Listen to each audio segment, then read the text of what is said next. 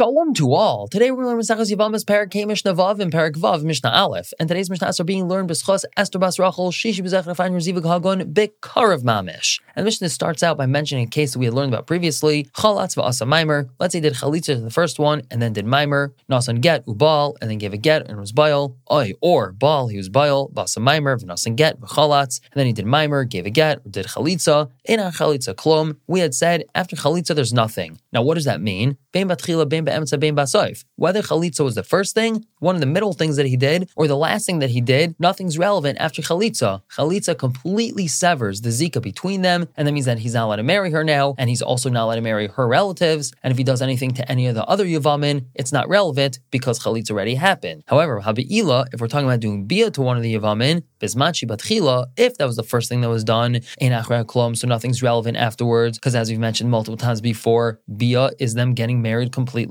So afterwards, he's not able to do anything, and anything that he does do is not relevant. However, ba'emtza basaif, if he does be in the middle or at the end, so yesh klum, something he does afterwards will have relevance. However, Ibn Chami argues and says achas beila chalitza, whether we're talking about bia or chalitza, ben matchila, ben ba'emtza, ben basaif, whether it was in the beginning, in the middle, or in the end, in achra klum, nothing afterwards is relevant. And now moving on to Parak Vav Mishnah Aleph. Habal Yavimtai, someone who's Baal as Yavama. Bein b'shaygeg, whether he did it b'shaygeg, meaning he thought she was a totally different woman. Or he did it b'mezid, meaning he intended to be Baal her, but he didn't want to do it l'shem mitzvahs yibum, he just wanted to be mazana with her. Bein b'aynes, maybe he was forced to do it, bein b'ratzain, or he wanted to do it for the mitzvah. Afilu hu mazida, even if he did it b'shaygeg and she was mezid, intending just to have znos, who mezid v'hi shaygeg as, he did it b'mezid intending for znos, and she was a shaygig, thinking he was a different man, who honest v'hi layanusa, he was forced but she wasn't forced, he anusa v'hu layanus, she was forced and he wasn't forced, echra ma'ara v'echra gaimer, whether he only started bia or if he finished bia, kana, he's kind to her, she's considered his yivama,